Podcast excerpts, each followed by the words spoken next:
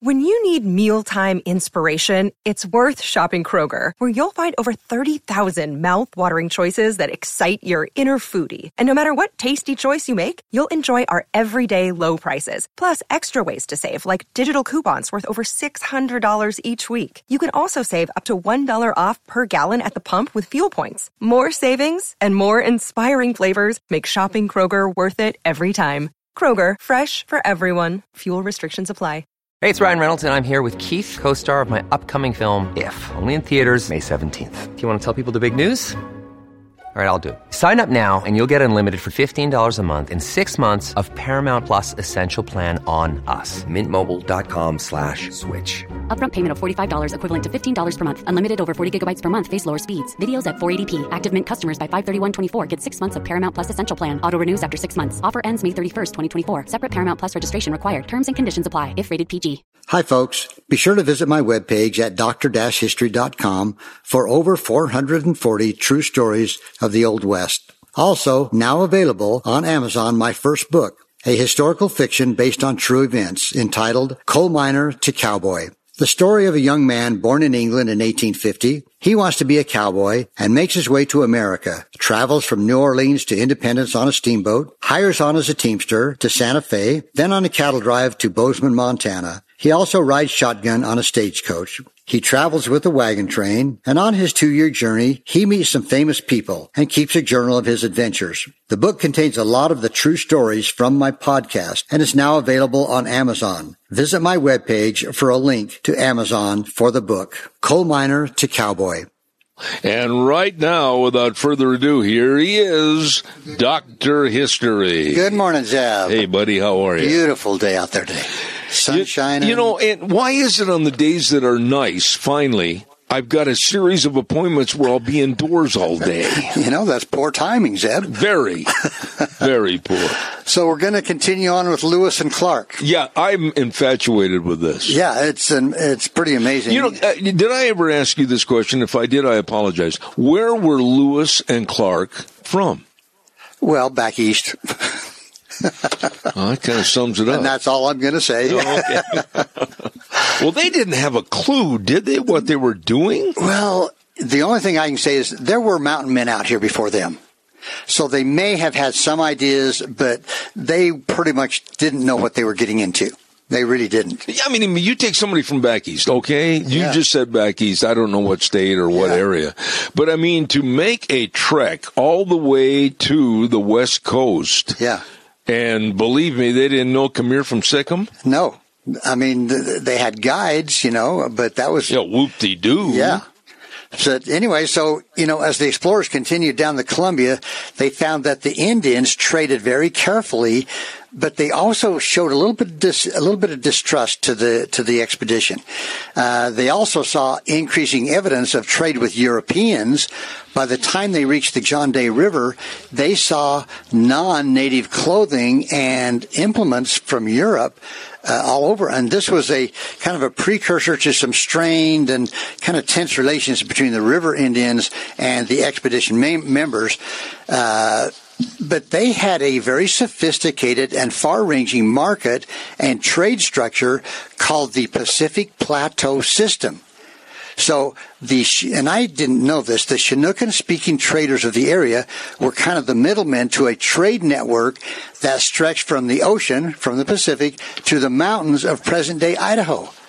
So, and I'll explain that. You'll see what I'm talking about. Yeah. So the Yakimas, the Teninos, the Umatillas, the Walulas, and Nez Perce came downriver to trade and socialize. Those nearby brought meat, roots, and berries to exchange for fish and European cloth and ironware. The Nez who had access to the plains, brought skin clothing, horses, and buffalo meat, and they were mostly interested in beads and metal and European goods. So this this was a middle area where people came from the west and from the east, and they met and they traded their goods, whatever they had to trade. Mm-hmm. So the coastal Chinookans came upriver to trade in efficient, elegant, beautiful, nice canoes loaded with fish, roots, berries, and what they called the Wapato roots and the Wapato root would be pounded and made into a kind of a bread. Uh, what is it? I, I, don't know. It's some kind of a root. Uh, I'm going to think say similar to maybe the camas root. Oh. And they pounded it and, and made it. A, sounds real. Sounds good, yeah. Yeah. I, I was going to try yeah. to find some for you. Uh-huh. But uh, the European manufactured goods uh, came from fur traders and ships that occasionally came uh, by the coast. And of course, they were in great demand upriver. All the, you know, ironware and clothes, things like that. Uh, but they brought guns, blankets, clothing, trinkets, and uh, what they really liked uh, may sound a little odd, but they liked blue beads. Blue blue beads, beads. yeah, and I guess you know they'd put them in their uh, in their clothes and their hair and things okay. like that. All right. But at the Dalles, these items were traded for dried salmon, buffalo meat, and bear grass used in making cooking baskets and uh, hats. But the Chinookans, who maintained control of the trade center, were. You love saying that. I know. Chinookans. the Chinooks, who maintained control of the trade center, were in fact maintaining a balance of power that was reflected in the attitudes towards Lewis and Clark. They found the Indians along the stretch between Celilo Falls and the Cascades to be a little bit troublesome. Uh, more so than those that encountered. And uh, stealing was a little bit of a problem. Stealing? Yeah, the, the Indians would steal from the Lewis and Clark. Uh, the Indian tribes didn't consider that bad, did No, they? no, no. and I'm going to No. explain that. Uh, the traders of the Columbia had long held control and expected tribute from others that came to trade. So while the members of the expedition gave token gifts and traded, the Indians had helped them to avoid disaster in the rapids. So pilfering a few items from the explorers Pilfering. pilfering, yes, I like that word, was a, a way to remind uh, the respect must be paid to the powerful middlemen of the Pacific Plateau system. So it was kind of a payback, so to speak. I see. So they were, Pilfering Chinookans. yes, but however, they were not a thieving culture. Oh. They they they were not. So I don't want to give that misinterpretation, but because stacks of valuable fish were left in the villages, and nobody ever would steal those. So I wouldn't. No. so, but considering the language and the barriers, cultural barriers, it's not surprising that surprising that there would be some misunderstandings. But anyway, it took nine grueling days for the Corps to make their way through and around rapids from Celilo Falls to the Cascades. And getting through the Cascades took another two days. In three more days, they passed Beacon Rock. The Indians knew it marked the last of the rapids on the Columbia and the beginning of what we call the tidal influence from the ocean, where the tide would come clear up that way. Oh, my. 150 miles downriver. Really? The, the tide would affect things that, that far upriver. Oh, of course, that was before the dams, too. Yeah. But the river was getting wider. The weather was damp and cold. At times, you couldn't see anybody 50 feet in front of you. And November 3rd, uh, this is what one of the guys wrote in his journal. Quote, towards evening, we met several Indians in a canoe who were going to the river, going up the river. They signed to us that in two sleeps, we would see the ocean vessels and white people. And uh, Clark reported that, uh, quote, they informed us they saw three vessels below. So This episode is brought to you by Reese's Peanut Butter Cups. In breaking news, leading scientists worldwide are conducting experiments to determine if Reese's Peanut Butter Cups are the perfect combination of peanut butter and chocolate. However, it appears the study was inconclusive, as the scientists couldn't help but eat all the Reese's. Because when you want something sweet, you can't do better than Reese's. Find Reese's now at a store near you. At this point, do you think they imagined a nice beach and, you know, comfort and, you know, stuff like that just around the corner? Just Yeah, a windsurfers couple of more days. and girls Yeah. in bikinis and But just around Yeah. the corner, uh, it uh, was just more trouble. oh, So the relations with the Indians had been tense at times, but on November 1805, near the mouth of the Willamette River, things got a little worse. Members of a large Skiloots village were invited into camp, and this proved to be a mistake when the heavily armed warriors became, quote, assuming and disagreeable, taking items they wanted, including Clark's highly prized ceremonial pipe tomahawk. Uh-oh. The court took to the river and stayed for an hour under cover of darkness so they wouldn't have any more trouble, and they learned a lesson about inviting certain groups into camp. Did he ever get his pipe back? Uh-uh. Oh my! So the Chinookan speaking Skiloots I love that word. were secondary middlemen along this western arm of the large Pacific Plateau trade network, and they occupied both sides of the Columbia from Vancouver, Washington, over to Portland, and uh, they may have been a little bit aggressive because they didn't want to lose their uh, position as traders. They were what was like I say, they were like the middlemen, and they Yeah. didn't they didn't want these uh, this. Lewis and Clark and those guys to get in on their what they had going for them. Were Lewis and Clark the boss? Yeah, They were. yeah, they were. Okay. You know, they ran things. Okay. So the trade jargon spoken contained some English words and phrases brought upriver by coastal Indians who traded with passing ships. Over the next few days, the Corps continued to paddle downriver, and more reports came that the ocean was only a few sleeps away. So they were basically in the Columbia Gorge, right? Yeah, they're they're headed down. They're a lot further cl- closer to the ocean by now. Okay. They're past Hood River. Yes, I believe so. Okay.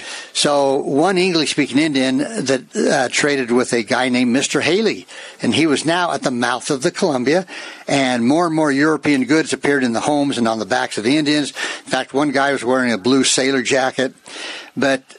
So here they go. You know, they're getting close. They're getting anxious. Yeah. They paddled as fast as they could. They camped 32 miles downriver near a place called Pillar Rock on the northern shore of the Columbia in present day Washington. That evening again, Clark reflected the happiness they must have felt when he wrote, quote, great joy in camp. We are in view of the ocean. Ah. This great Pacific Ocean, which we have been so long anxious to see.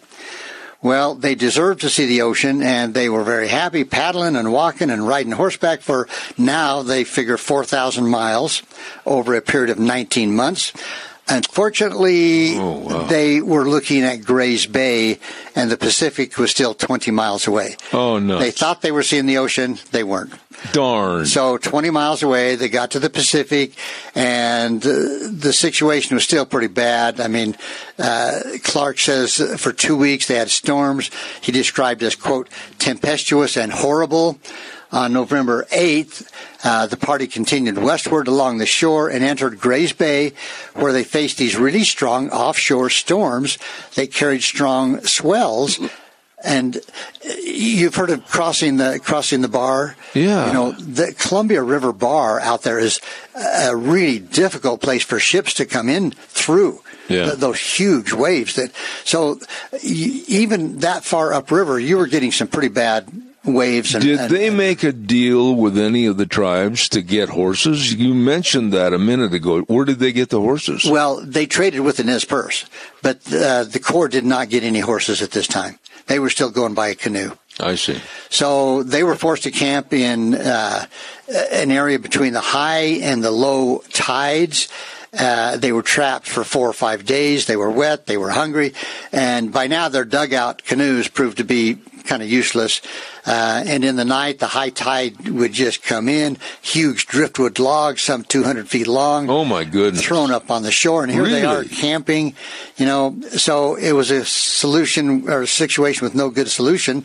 It was dangerous uh, to stay and too hazardous to take to the water. They couldn't go out on the on the river by now. Wow. So the next day, Clark noted in his journal, "quote." At this dismal point, we must spend another night as the wind and waves are too high to proceed. Now, by now, they're closed, they're, they're wet, they're rotten away. Snow is coming. It was, you know, it's November. Oh my. They needed to hunt uh, elk for skins and food. They were in a pretty precarious situation. How many were there? Uh, 33, I believe. I see. Yeah. Well, Clark concluded correctly that they had traveled as far as they could by water. There was a sergeant uh, in- that said, quote, we are now at the end of our voyage. And so they did get to the ocean, and Clark set out to explore. And he and 11 others trekked for two and a half days, and they climbed the headlands of a place called Cape Disappointment. And I, I think I've been there. It's right along Really? the Oregon coast. Yeah. And they saw the, they saw the ocean. That they were there. So Lewis set the pace by blazing his name on a tree with this branding iron, and others did the same thing. They planted a flag and staked their claim. Now, keep in mind, they were beyond the boundaries of the Louisiana Purchase. That only went to the Rocky Mountains. So both the United States and Britain had state claims to the Northwest, and both claims were kind of weak, but by cutting their initials and a message into a tree and planting a flag, they marked new territory for the United States. Really? So this was kind of the beginning of what could have been maybe some conflict, you know. Mm-hmm. But the next day, a vote was conducted to decide what to do next. The captains were gathered the party and they asked the group to make a decision whether to move to the South Shore, where they knew they could hunt elk and have a winter camp, or to return upriver. Why was the North Shore? Didn't they have wildlife on the North Shore? Well, uh, that's a good question, and I don't know why there would be a difference. Yeah. You would think it would be the same on both sides, right? But the and I thought it was interesting that they took a vote of the members of the Corps, and the vote was to move to the South Shore, where which of course is present day Oregon. yeah. So, anyway, uh, the 33 individuals of the Corps of Discovery were facing a wet, miserable, isolated winter together there at Fort Clatsop. You make it sound so good. Oh, well, you've been over there. It rain, when it's cold and chilly over there and damp and rain, I don't want to be anywhere but away from you it. know, and and my daughter lived over in uh, uh, Portland for a while, and they get those winter ice storms. Oh yes. You know, you can't even go out on the roads. No. And that's what they were facing. So, but on the way downriver, the Corps passed, uh, before they got to the ocean, they passed a, passed a place called Sauvie Island that hid the mouth of the Willamette River from their view. They had purchased and enjoyed Wapato along the lower Columbia, and Clark called the island Wapato Island because of the many Wapato growing there. You asked about this? It was described as having an agreeable taste and, quote, answers well in place of bread. Wapato contributed to the diets of Indians downriver, just as I mentioned, as camas bulbs did for the Indians. Uh, and you eat it, here. pull it out of the ground and eat it. Well, let me explain how that happens. Oh.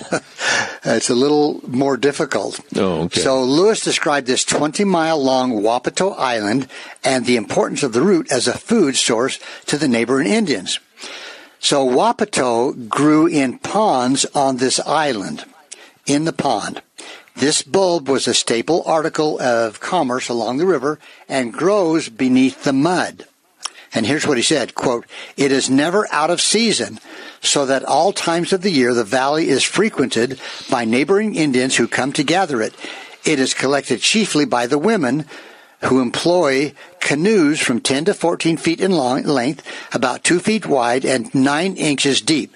Now, this is, again, how he describes it. Mm-hmm. He says, they are sufficient to contain a single person, these little canoes, and several bush, bushes of roots, yet so very light that a woman can carry them with ease. She takes one of these canoes into a pond where the water is as high as her chest, and by means of her toes, separates the separates from the root this bulb, which on being freed from the mud rises immediately to the surface of the water and is thrown into the canoe.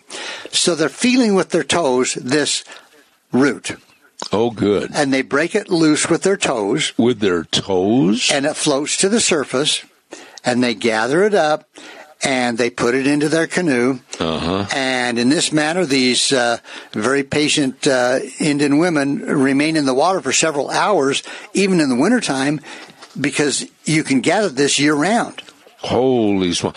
Would you tell your wife to go stand in the Snake River for two hours? No, I didn't think so. and there'd be ice on the river anyway. So There'd be a lot of ice someplace. I'll tell you so that. that's the that's the Wapato, which I'd never heard of before. But what know, did it look like? I don't even know. Oh. Um, but it again, it, it was similar to the Camas, like not too far from here, the Camas Prairie. Okay. You know where uh, the Indians gathered that, which was a food staple when they would run out of uh, pemmican or uh, whatever else they had. I'll be.